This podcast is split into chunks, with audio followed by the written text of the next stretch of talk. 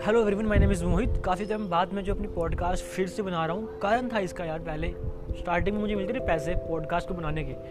फिर जो है, धीरे धीरे पैसे मिलने बंद हो गए। तो मेरा जो है पैशन सा बन गया कि यार पॉडकास्ट को बनाना, ताकि जो है मैं अपने आप को फिर से कल की तरीके से अपने आप को देख सकूँ। यानी जो मैं कल था, क्या मैं उससे बेटर हूँ कि नहीं? लेकिन मैंने रियलाइज़ किया कि जैसे ही मैंने पॉडकास्ट को बनाना बंद किया तो मैंने खुद रियलाइज़ किया कि यार मुझे लगता है कि मेरी कहीं ना कहीं से जो है ना ग्रोथ रुक गई है और सारा दिन जो है मेरा वेस्ट हो रहा है, वो हो रहा है ओवर थिंकिंग में, सोचने में और मैं हर टाइम कुछ ना कुछ सोचता रहता हूँ। अगर मैं सो भी रहा हूँ तो भी मन के किसी कोने में जो है विचार थॉट्स चलते रहते हैं। इसके कई कारण हैं और मुझे लगता है कि आज की डेट में सबके पास, सबके दिमाग में जो है विचार चलते रहते हैं, जो मरने के बाद ही आई थिंक रुकते हैं। हमारे पास सब कुछ है, लेकिन उसके बावजूद भी जो है ना मन के अंदर पता नहीं क्यों ये बीमारी है, ये मुझे लग गई है, जो मुझे लगता है कि यार ये लगनी मुझे नहीं चाहिए। और आज मैंने नोटिस ये किया है कि ये बीमारी सबको है, सबको जो है कुछ ना कुछ सोचने की बीमारी लग चुकी है। और हर टाइम हम कुछ ना कुछ सोचते रहते हैं। तो उसके रिगार्डिंग जो है मैंने ये बात भी करी और ये पाया कि अच्छा ये होगा कि अपने आप को बेटर बनाने के लिए हमारे को जो है कोई ना कोई ऐसी एक्टिविटी में जाना चाहिए, जहाँ पर जो है हमारे को दो मिनट के लिए या पाँच मिनट के लिए अवेयरनेस आए खुद के प्रति, खुद के लिए, खुद के ड्रीम के लिए, खुद के मोटिवेशन के लिए। और मैं आपको सिखाऊँगा सब कुछ, चाहे वो कितना भी मुझे गलत तरीके से बोलना पड़े, चाहे मुझे जो है आपका हेटर बनना पड़े। लेकिन मैं आपको सिखाऊँगा। तो आज की वीडियो में या आज की पॉडकास्ट में हम बात करेंगे कि कभी भी ना यार भिखारी को बीख नहीं देनी चाहिए। यानी किसी भी भिखारी को बीख नहीं देनी चाहिए। कारण क्या है आप? कारण देखो, मैंने ये क्यों बोला? क्योंकि अब मैं इंडिया के हिसाब से बात कर रहा हूँ। हो सकता है कि आप किसी और कंट्री में हो और आप इसे सुन रहे हो।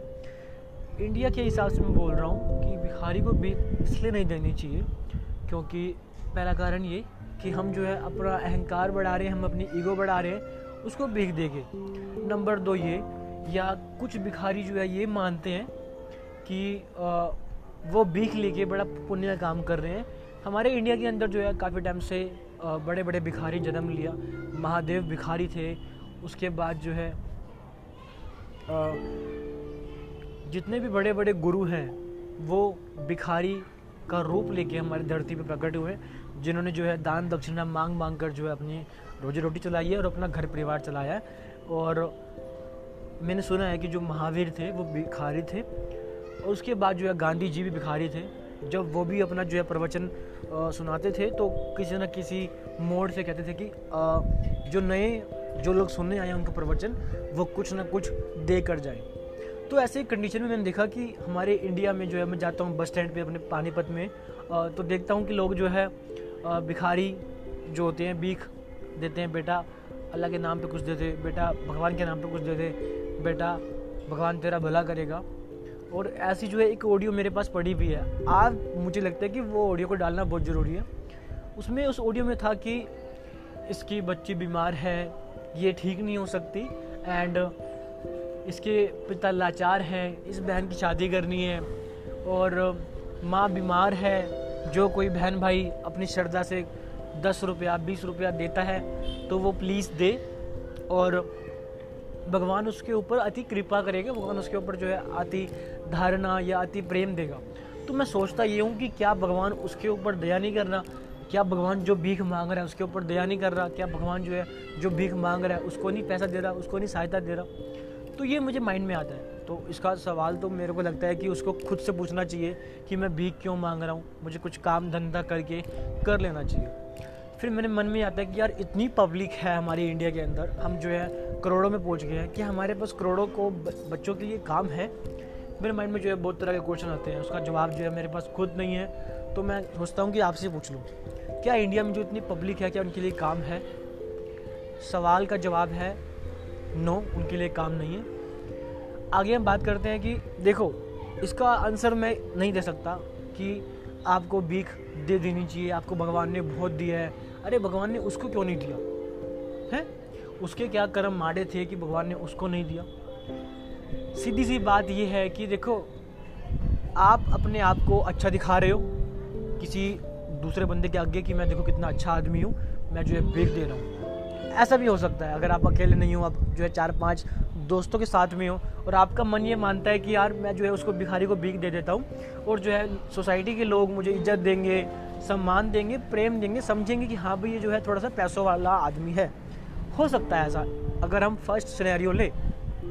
लेकिन अगर हम सिनेरियो ले दूसरे वाला कि उस कंडीशन पे क्या होगा कि जब आ, हम ये देखें कि हम उसे भीख दे के उसका जो है व्यवसाय बना रहे हैं उसका जो है आ, धंधा कह लो, उसका जो है काम धंधा कह लो, उसका जो है प्रोफेशन कह लो, हम जो है उसका धंधा बना रहे हैं। और नाम क्या होता है कि भगवान ने दिया या भगवान का करा धरता? तो ये जो है भगवान नाम का बड़ा शब्द जो है नपुंसक है। अगर कोई भगवान जो है आपको दुखी देखता है, अगर कोई भगवान जो है आपको दुख देता है और आपको दुखी दिखना चाहता है कि मेरा जो है भक्त दुखी रहे तो ऐसे भगवान का गला घोट देना चाहिए। मेरे हिसाब से हो सकता है कि मैं आपके लिए शब्द यूज़ कर रहा हूँ, लेकिन अपनी अपनी धारणाएँ हैं। तो हम आगे बात करते हैं। अगर आपको कोई बात बुरी लगी हो तो प्लीज़ बुरी मान जाए। कोई बात नहीं, मुझे फ़र्क नहीं पड़ता बट ये सच है कि हमारे को जो है दान, दक्षिणा, भीख नहीं देनी चाहिए। ओके आगे हम बात करते हैं, हमें भीख क्यों नहीं देनी चाहिए? सीधी सी बात ये है, हमारे को भीख क्यों नहीं देनी चाहिए? पहली बात तो ये कि हमें भीख इसलिए नहीं देनी चाहिए कि भिखारी जो है उस भीख मंगने को अपना व्यवसाय ना बना ले और हम उसके ऊपर एहसान नहीं करते। अगर हम उसके ऊपर एहसान करना चाहते हैं तो हम जो है उसके किसी कारोबार में उसकी मदद कर सकते हैं कि वो जो है कारोबार करके कोई ना कोई सर्विस प्रोवाइड कर सके।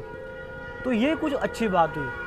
अगर आप उसको जो है काम धंधा दे सकते हैं तो बहुत अच्छी बात है, लेकिन अगर आप उसे दस बीस रुपये दे के सोचते हैं कि मैं जो है उसका भला कर रहा हूँ तो आप जो है उसका भला नहीं कर रहे। आप जो है सोच रहे हैं कि मुझे जो है भगवान देख रहा है और मैं जो है स्वर्ग में चला जाऊँगा या मैं जो है ये जो है नरक के अंदर जो भीख मांग रहा है और जो भीख दे रहा है वो जगह स्वर्ग के अंदर। तो इस तरह की अवधारणा भी काफ़ी लोगों में होती है और ये जो है मुझे अच्छी नहीं लगती।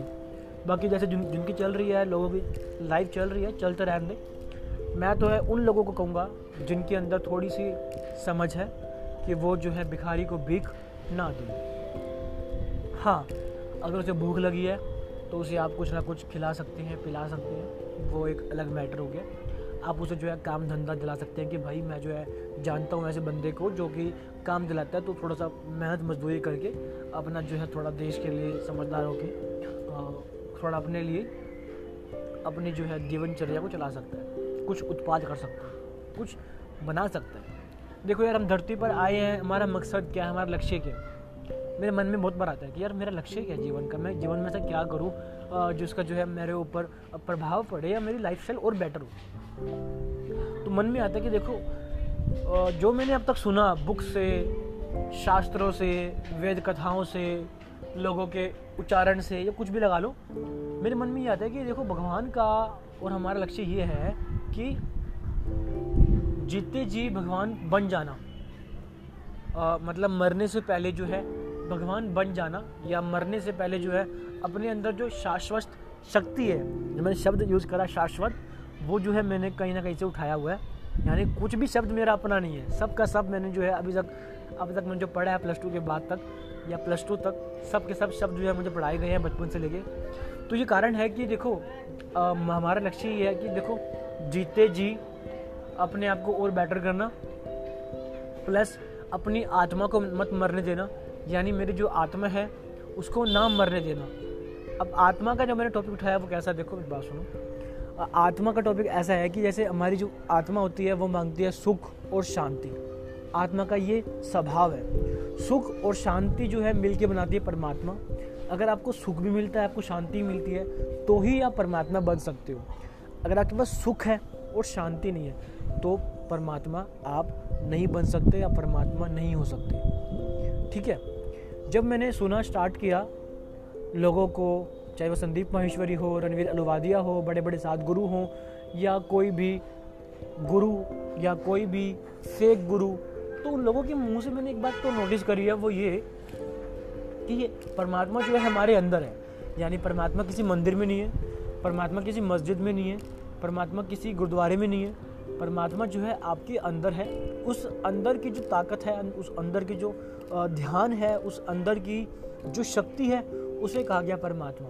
अब ये बहुत आगे की बात है कि हमारा हम कैसे पैदा होते हैं हम कैसे मर जाते हैं सांस कितने लेते हैं ये इस बारे में देखो मुझे खुद ज्ञान नहीं है। मैं खुद कह सकते हो कि आ, अभी इनके बारे में पढ़ना चालू किया है समझना चालू किया है। ये बहुत ही गहरी बात है कि परमात्मा जो है तो हमारे अंदर है हमारी आत्मा के अंदर है। दूसरी बात कि परमात्मा जो है, बाहर देखने के बजाय अपने अंदर देखना बेटर है। मैंने सुना ये है कि परमात्मा जो है हमारी नाभि के अंदर है। मतलब मेरी जो नाभि या आपकी नाभि या किसी की भी नाभि, में परमात्मा वास करता है, यानी आत्मा वास करती है। तो ये तो हो गया एक अलग कंसेप्ट हमने बात करी थी कि भीख नहीं देनी चाहिए। तो ये बात होगी हमारी पूरी। उसके बाद हमारी अगली जो बात होगी, वो होगी नेक्स्ट डे हम बात करेंगे कि नामदान क्या होता है। नामदान के बारे में जो है आप कितना जानते हैं। और राधा स्वामी हो गया या कोई भी बड़े बड़ा गुरु हो गया, वो नामदान देता है। वो नामदान के शब्द क्या है? वो नामदान क्या है? उस बारे में जो है कल बात करेंगे। अभी के लिए मैंने ये बताया कि भिखारी को भीख मत दे। और आपको जो है अगर अच्छा लगाओ तो अच्छी बात है अच्छा ना लगाओ तो भी अच्छी बात है। अभी के लिए thank you have a nice day bye bye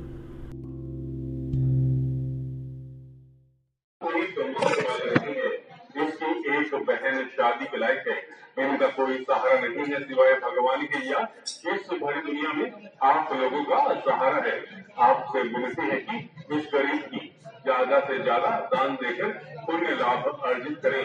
आपसे गुजारिश है कि अनाज से, चावल से, कपड़े से, चीनी से, दाल से। रुपए पैसे से, दस रुपए से, बीस रुपए से, बर्तन से इसकी मदद करें भगवान आपके बच्चों की उम्र लंबी करे।